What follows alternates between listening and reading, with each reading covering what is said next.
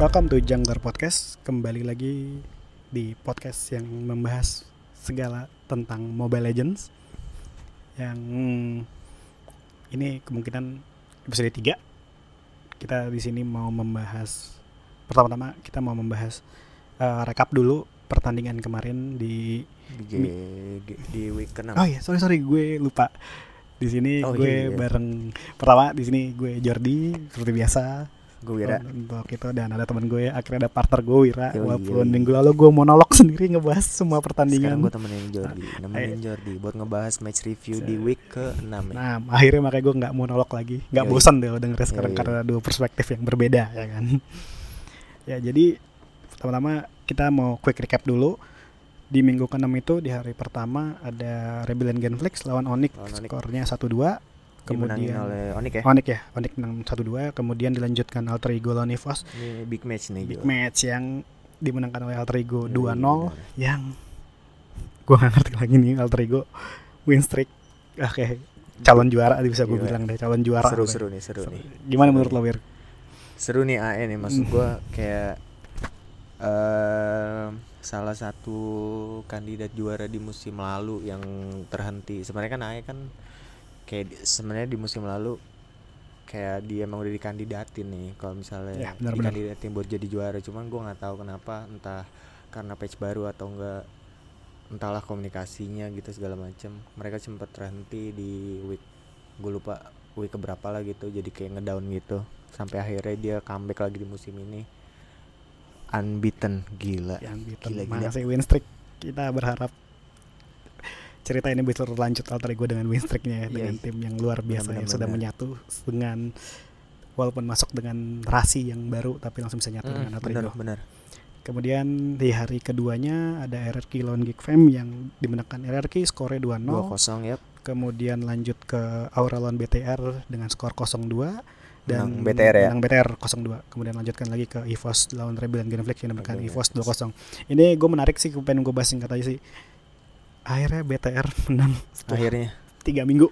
akhirnya Akhir- lawan lawannya pun Aura Jor Lawannya Aura, menariknya benar. lawannya Aura Hmm. Aura yang lagi lagi apa ya mentalnya lagi bagus-bagus menurut gua Hmm, dengan benar. meta-metanya yang aneh gitu Mm. mampu dikalahin sama BTR Iya. gitu Ini keren keren kalau pribadi menurut gue sih ini BTR bisa menang nggak tahu ya kayaknya jadi lucu sih yang diharapkan dari musim lalu kan sebenarnya kehilangannya Brands kan yang bisa dibilang eh, membuat BTR sempat kehilangan arah tapi kemarin aw- eh, Brands dicadangkan dan masukin battle oh ya bener yang benar-benar. kok ini malah jadi battle yang Ora, iya. pemegang kunci gitu Iya. kan yang jadi core-nya kok jadi malah Brands yang diharapkan kemarin terus sempat down kemudian battle masuk dan Sorizo juga dijadikan cadangan akhirnya Hmm. Ripo masuk Hmm. lagi loh kok ini malah jadi apakah ini yang ditunggu-tunggu oleh BTR sebenarnya gitu Harusnya kan sih, jadi harusnya. pertanyaan juga sih apakah ternyata ini ternyata ini squad BTR yang terbaik yang saat ini nih gitu kan? Yang Hmm. diisi sama Battle Rainbow Matt eh, Ripo sama tunggu satu lagi. Kayaknya gue udah jebut ya. Sorry, Rainbow. sorry. eh siapa? Kan ada Rainbow Matt. Matt eh, kemudian Ripo KYY KYY dan Battle yang akhirnya Battle masuk dan menang 2-0 ini mungkin akan mengembalikan mentalnya BTR walaupun di hari berikutnya BTR melawan Geekfam itu dimenangkan oleh Geekfam 02 02 yang sebenarnya Geekfam ini udah di posisi. 7 tapi bisa mengalahkan Geekfam ini gue jadi menarik sih takutnya. Eh BTR ini nggak lolos playoff. Gue takut loh. Final tahun lalu nggak kalau lolos playoff. Sekarang dia 6 wah cuma bisa, beda bisa. 4 poin loh. Beda gila poin. ini kayak papan bawah nih juga Geekfam dan BTR nih seru banget sih walaupun papan atas udah kecipta tapi papan bawah ini kayak wow kalau BTR nggak masuk nih bakal diceng-cengin abis di Instagram sih gue yakin Kalau dilihat dari fixturnya sih di week 7 BTR agak susah ya. Di week pertama eh di hari pertama itu dia ketemunya Alter. Di hari keduanya dia bakal ketemunya Onyx. waduh Itu susah banget sih menurut gua. waduh waduh waduh Geekfam ketemu siapa tuh Geek- Kobato Geek Fam-nya itu Geek Fam juga susah sih maksud gue tapi kayak lebih lebih susah BTR sih kalau? Geek itu ketemunya Aura di hari pertama di hari keduanya itu dia bakal ketemu EVOS ya kalau kan Geek Fam bisa satu dua pertandingan nyuri dua game Yep. dua satu dua satu skor walaupun kalah ya Mm. kemudian BTR kalah dua kosong dua kosong coba beda minus dua sih bener Iya. kayak terancam banget sih BTR gak lolos Kayak sih bakal Playoff. seru sampai ke week terakhir sih Iya, nih, ini bakal seru. BTR sama Geek siapa yang masuk buat playoff nih? Ah itu menarik banget sih makanya gue menunggu-nunggu sih ini BTR kayak lo kenapa sih? gitu. Gue Hmm. seperti minggu lalu yang gue bilang lo kenapa sih? gitu. Nggak nggak perubahan apa yang bisa lo lakukan ini udah urgent nih gitu kan. Gue sih ngerasa kayak gitu jujur.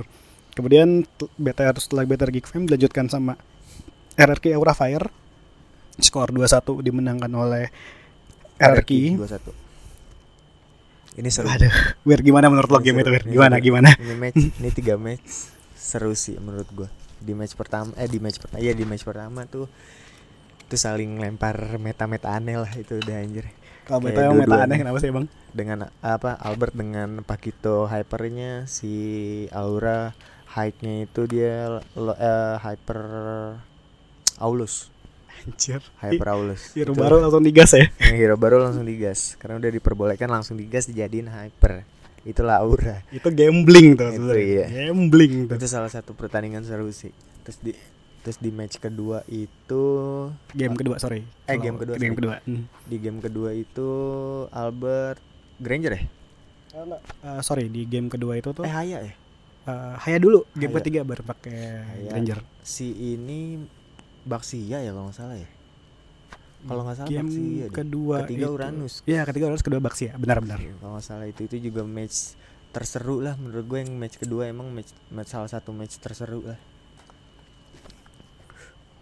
dengan Baksia hypernya dan Haya hypernya Ya kalau menurut gue tuh game pertama emang ini saling-saling kayak apa ya? Ini udah buta nih. Hero apa yang akan digunakan? iya benar Jadi kita coba ya masing-masing kayak RRQ nyoba dengan Pakito eh hypernya terus dibalas dengan Aulus hyper kayak ini sama-sama nyoba. Tapi di game kedua kalau aneh kan udah back on the track nih ya back on track kalau aneh kan lo nonton sebenarnya ini siaran ulangnya ada kok di YouTube jika lo cari gitu. Mm, Kalau mm. aneh menurut gue ini adalah salah satu game di regular season salah satu yang untuk terseru terseru dan terbaik.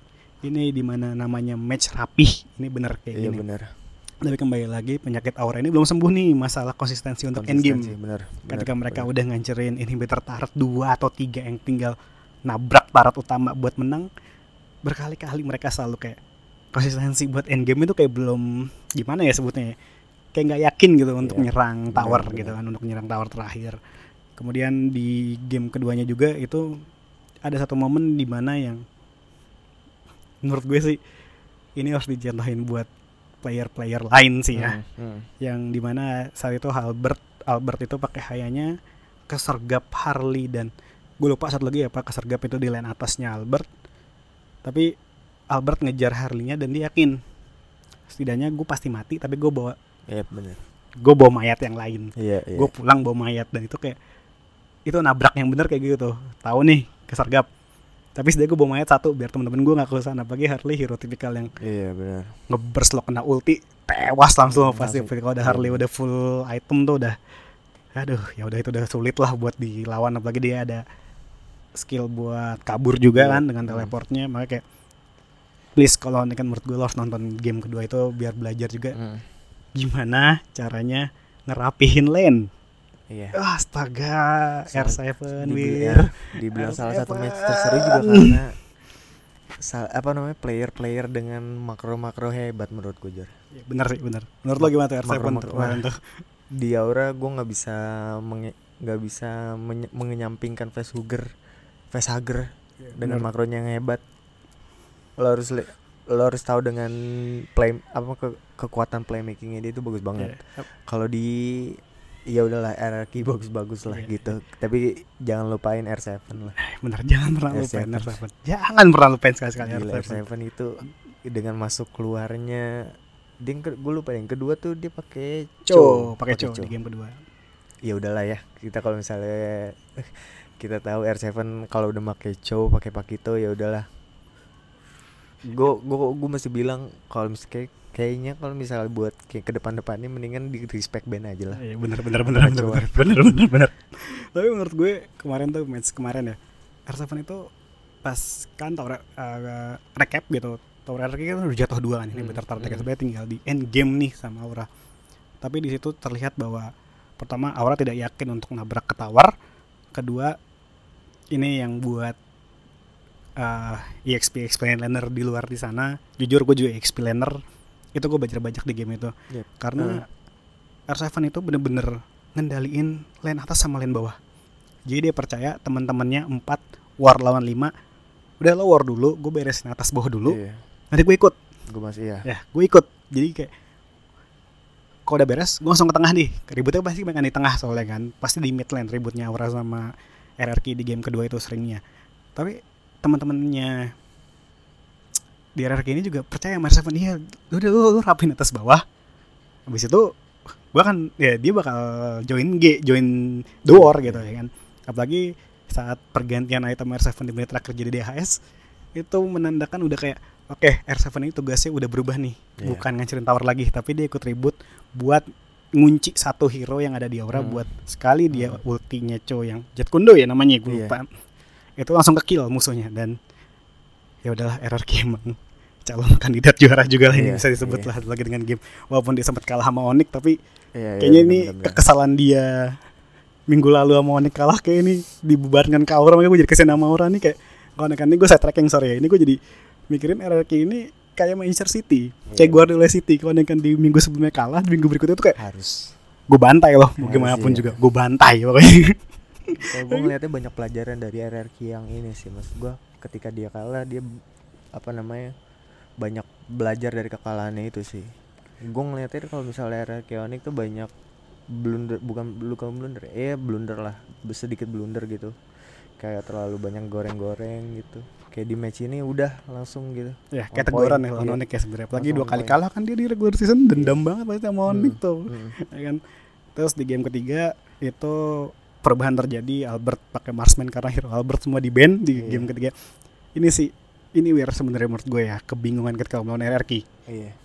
Kalau lo ban semua hero Albert hero nya R7 terbuka. Iya. Hero nya Clay kebuka. Itu salah satu go gambling yang harus Iya. di ini, ini tuh. Itu yang harus dipikirkan matang-matang. Tapi di Iya. saat lo ngeban ya R7 Roger kebuka Lancelot kebuka. Iya benar. Itu kayak bunuh diri sih jatuhnya kalau kan Albert. Lagi kalau kan link sampai kebuka itu udah fix kayak jujur ya dengan win rate 100% terus kemudian satu-satunya tim yang pernah ngebuka linknya Albert itu Bener. cuma Aura di minggu keempat sorry sorry minggu iya, ketiga apa minggu keempat gue lupa respect respect buat Aura tuh dia berani buat ngebuka karena menurut gue itu juga pelatih latihan buat Aura sih buat ngadepin yang pakai pakai Hmm. link apalagi Hmm.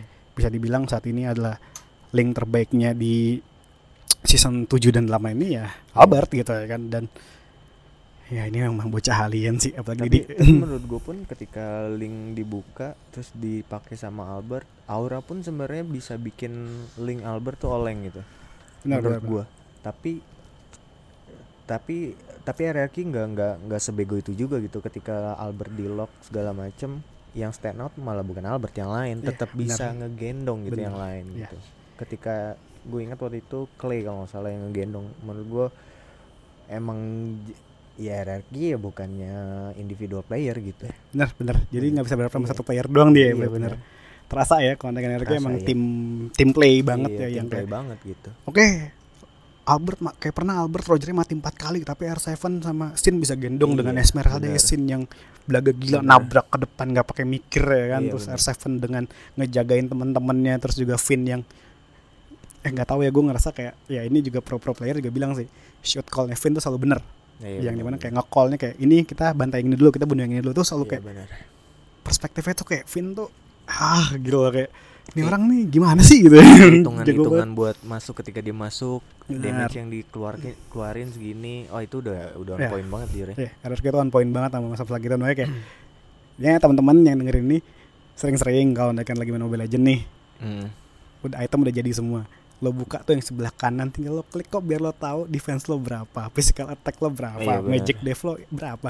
itu itu Itu, itu, juga harus dipelajarin sih gitu loh. itu Apalagi penting sih itu penting Itu banget penting, karena biar tahu hero lo juga untuk keluar masuknya gitu kan. Mm-mm. apalagi sekarang bener sih gue suka tuh sama kata-kata Yasin pernah gue denger di tiktoknya gitu dia pernah ngomong eh, kalian tahu nggak kenapa sekarang banyak publik yang jago Hmm.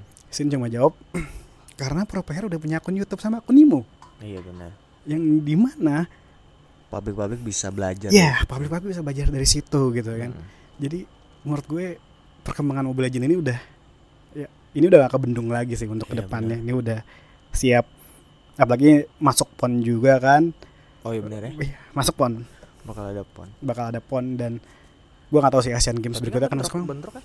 ya ke- kemungkinan sih katanya bentrok soalnya si eh, apa namanya pon sama MPL ini MPL makanya ini. banyak yang bertanya-tanya ini tim pon siapa yang bakal main buat mewakili Hmm. daerahnya Hmm. apalagi banyak pemain-pemain hebat yang bisa mewakili daerah-daerah masing-masing Iya. gitu ya kan dan itu bakal seru sih ketika oke let's say lah kita ambil Jawa Barat gitu kan Clay sama R7 udah tim nih tapi di EVOS kan ada yang di Jawa Barat juga Iya. ya kan kayak gitu gue lupa siapa yang Jawa Barat itu kayak bisa gabung tuh kayak wah itu bakal seru banget sih tapi kembali lagi ini kita nggak tahu jadwalnya gimana ya Kalau pon tuh ini ya per pekan olahraga nasional per di regional apa Wilayah. namanya wilayah ya. provinsi, Oh, provinsi. mewakili provinsi jadinya makanya gue sih berharap sebenarnya MPL memberikan tapi nggak mungkin juga karena kita dikejar sama M3 ya Hmm, Nah, benar. itu dia. Oh iya benar. Rangkaiannya begitu. ya rangkaiannya udah ada M3 soalnya Rangkaiannya rangkaiannya bakal panjang banget dan gue juga menyarankan teman-teman jangan nonton MPL Indonesia doang lo harus nonton MPL Filipina, MPL Singapura, MPL Myanmar, MPL Brazil. Dan yang lagi seru kemarin gue nggak sengaja nonton bukan nggak sengaja ya karena di YouTube gue tiba-tiba muncul live MPL Amerika Serikat North America jadi untuk mewakili Amerika Serikat, Meksiko dan Kanada. Dan terus nonton.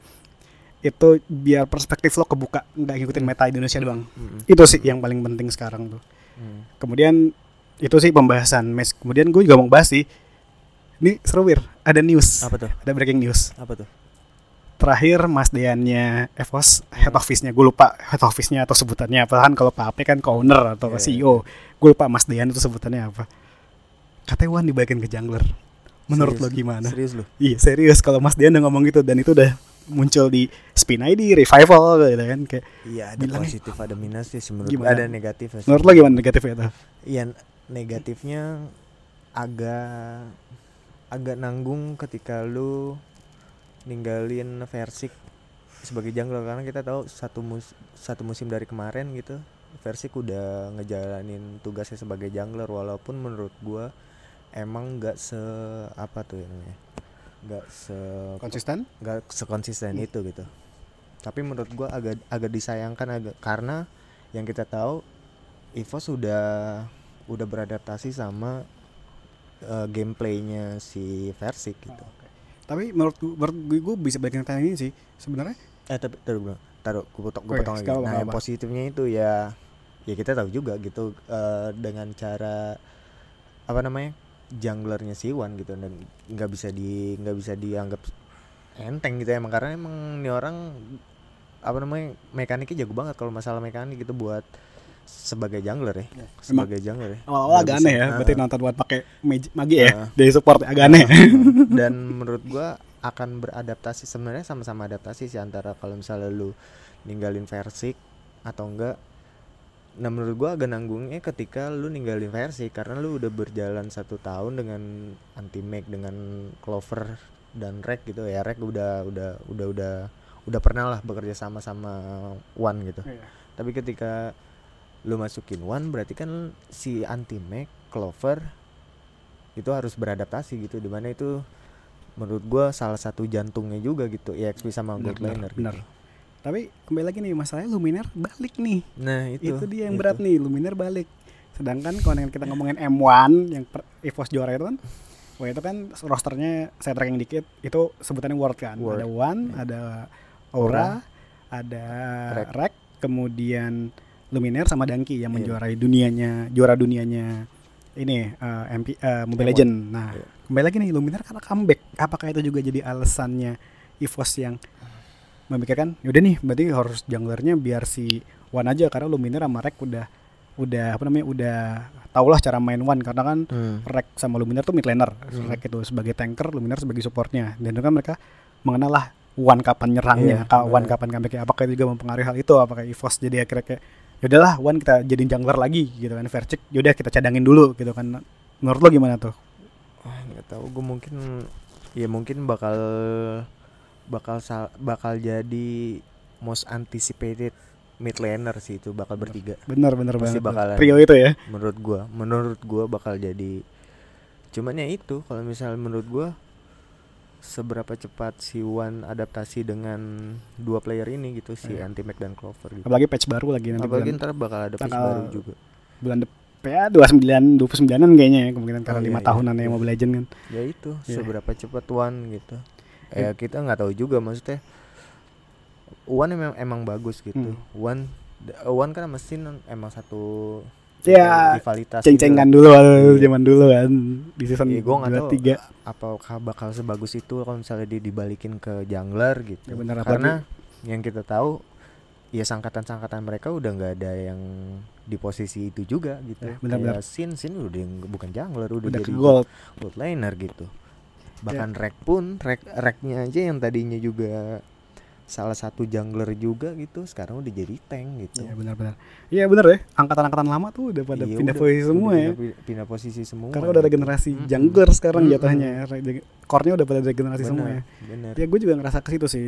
Sebenarnya gue jujur gue pengen lihat Wan jadi jungler lagi. Hmm. Jujur, jujur gue pengen lihat. Iya, gua Tapi pengen satu sisi ya itu dia Vercik nih udah setahun nih. Nih musim udah berjalan di tengah-tengah tiba-tiba berubah posisi jungler. Apalagi Wan pernah rehat. Iya, Nah, bener. itu dia. Wan tuh pernah rehat seingat gue ya, tapi Mhm. ini bisa dikoreksi kalau gue salah. Dia pernah rehat dan menurut gue itu jadi juga jadi harusnya jadi pertimbangan, tapi kita nggak tahu EVOS gimana penilaiannya dan lain-lain. Tapi gue ngerasa apa pun yang dilakukan oleh manajemen EVOS ya mungkin emang ini udah pilihan terbaik dari mereka sih menurut gue.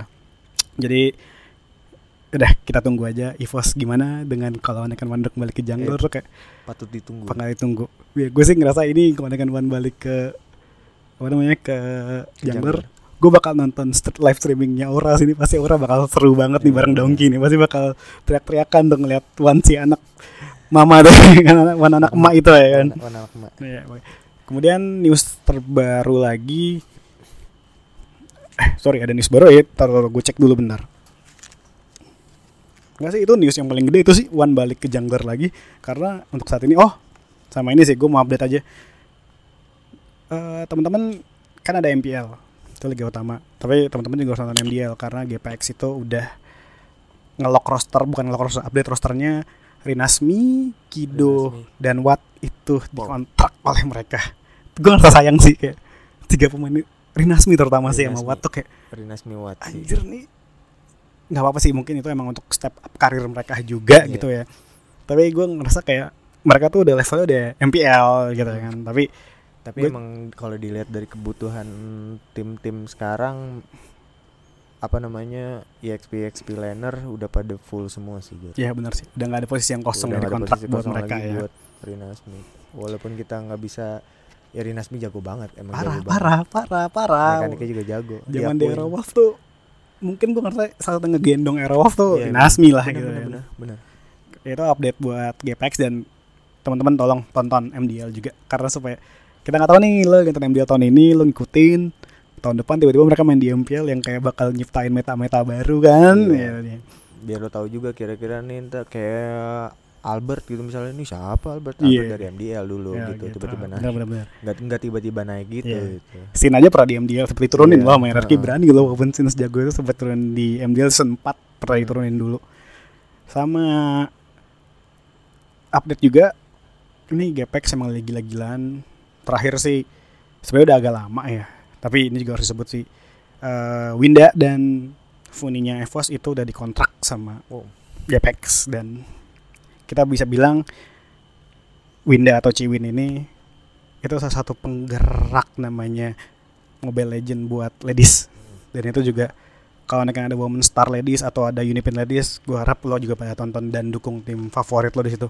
Karena di situ juga ada Beletron yang dari 9 kejuaraan 8 kali juara. Itu bercanda banget sih kayak wow ini tim super power banget. Dan ya pokoknya lo tonton juga. Oke segala yang berhubungan sama Mobile Legend itu harus lo tonton. Yep. jangan nonton MPL Indonesia doang karena satu sisi lo harus nonton MPL luar nonton eh, ladies atau nonton MDL karena biar ngebuka perspektif lo sih untuk Iya, benar. beberapa hero. Jadi jangan stagnan di MPL doang. Maksud gue bukannya gue bilang nonton MPL doang salah enggak. Tapi menurut gue itu untuk membuka perspektif lo untuk oh ternyata kayak gini gitu ya kan. Oh ternyata Kali game Mobile Legends kayak pelajaran gini. baru. Ya bener itu dia itu dia bener. pelajaran baru. Banyak meta-meta aneh di luar sana. Bener. Ya enggak cuma eh, jungler pilihannya itu, itu aja Iya. kayak gitu loh. Kayak cuma Roger atau Lancelot atau Link atau Hmm. misalnya juga yang sering dipakai tuh Barat sekarang. Barat Iya. bagus bang ya kan. Gue banyak kok di luar sana yang apa namanya hero-hero yang sebenarnya tuh berkemampuan untuk dijadikan jungler gitu sih menurut gue. Paling untuk episode ini di situ aja kita Cukup berarti ya, bahasannya ya situ aja. Kemudian sama inget jadwal MPL itu hari Jumat Sabtu Minggu? Jumat Sabtu Minggu. Jumat Sabtu Minggu. Eh, juga quick recap aja deh buat biar temen-temen tahu jadwalnya. Buat gue nggak gue nggak bakal review gue cuma ngasih tau jadwalnya doang. Karena kayak kita udah bahas banyak tadi. Di week 7 hari pertama itu ada Alter Ego lawan BTR kemudian dilanjutkan Geek Fam lawan Aura Fire di game di hari kedua ada Bigaton Alpha atau BTR melawan Onyx dilanjutkan Office la- EVOS Office goblok banget gue EVOS melawan Geek Fam dilanjutkan lagi RRQ Alter Ego Oh seru nih. itu itu harus ditonton Harus nonton. kita harus tonton harus ditonton nomor satu dan dua soalnya Hmm. Kemudian hari ketiga dilanjutkan RBG atau Rebellion Genflix lawan RRQ, dilanjutkan Onyx lawan EVOS. Ini juga seru. Itu juga seru. Jadi dukung tim favorit lo. Hmm. Jangan berkata kasar ketika nonton. Hmm. Jangan ceng-cengan boleh, banter boleh, tapi jangan pernah membawa hal-hal pribadi di Benar, dalam benar. media sosial karena pro player itu juga manusia, mereka latihan dan lain-lain. Jadi gue pesan buat kalian tonton tim favorit lo, tapi banter boleh, tapi jangan kelewatan. Itu aja Yap. sih pesan dari Gowir. Yap. Kalau menurut lo gimana nih? Udah aja sih gitu itu aja. ya. Tapi yang bakal tonton pasti RRQ Alter Ego ya. Harus tuh. Har- Harus. Walaupun tuh malam minggu ya. Iya, iya. Korbanin dia tuh pacaran dia tuh ya kalau bisa ya. RRQAE Onyx Onyx EVOS Iya. harus. Kayaknya bakal ada pelajaran baru dari situ. Oh, Oke. Itu aja dari kita. Eh Sampai jangan lupa kalau misalnya Ya. lu ada masukan atau apa pun lu bisa mungkin bisa komen langsung ke Instagramnya Eh, Jang- nama Instagramnya Janglar Podcast. Janglar Podcast. Lu bisa follow tuh. Ya, terus Twitter juga ada The Janglar Janglar Podcast. Podcast. Itu bisa lo komentarin apa aja, kasih saran ke kita. Yap. Karena ini kan podcast baru. Dan gue lihat-lihat ya gue bukan sombong atau gimana, tapi kalau ada kali ada podcast membahas Mobile Legend lain, tolong dikasih ke kami. Tapi saat ini sih di Instagram gue masih eh di Instagram sorry, di Spotify gue nggak tahu karena gue belum ketemu kali ya sama podcast yang ngebahas ini tapi tolong kasih tau ke kita karena mungkin tuh bakal seru sih kalau dengan kita ngobrol sama orang lain kan karena yap. biar kita biar sama-sama ngebangun ekosistem ini gitu. ah benar itu yang harus Benar, dibangun karena teman-teman percaya e-sport jadi atlet e-sport itu bukanlah mimpi Iya benar. itu aja dari kami sampai Yap. bertemu di episode berikutnya Yap. Bye. bye